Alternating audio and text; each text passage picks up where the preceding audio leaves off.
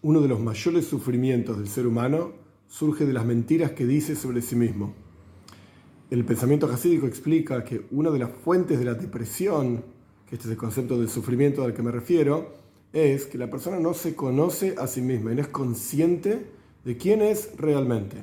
Cuando una persona se considera más de lo que la persona realmente es, por ejemplo, se considera un tzadik, un justo, porque hago tal mitzvah, tal otra mitzvah, y de repente surgen pensamientos extraños en su cabeza.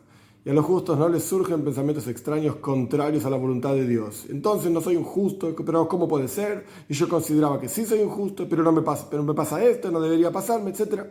Ahí es cuando la persona se deprime. Entonces, uno tiene que ser consciente de quién es realmente, cuál es su nivel espiritual, cuáles son sus defectos y cuáles son sus virtudes para trabajar en esto, y esto lo va a salvar de los sufrimientos y depresión.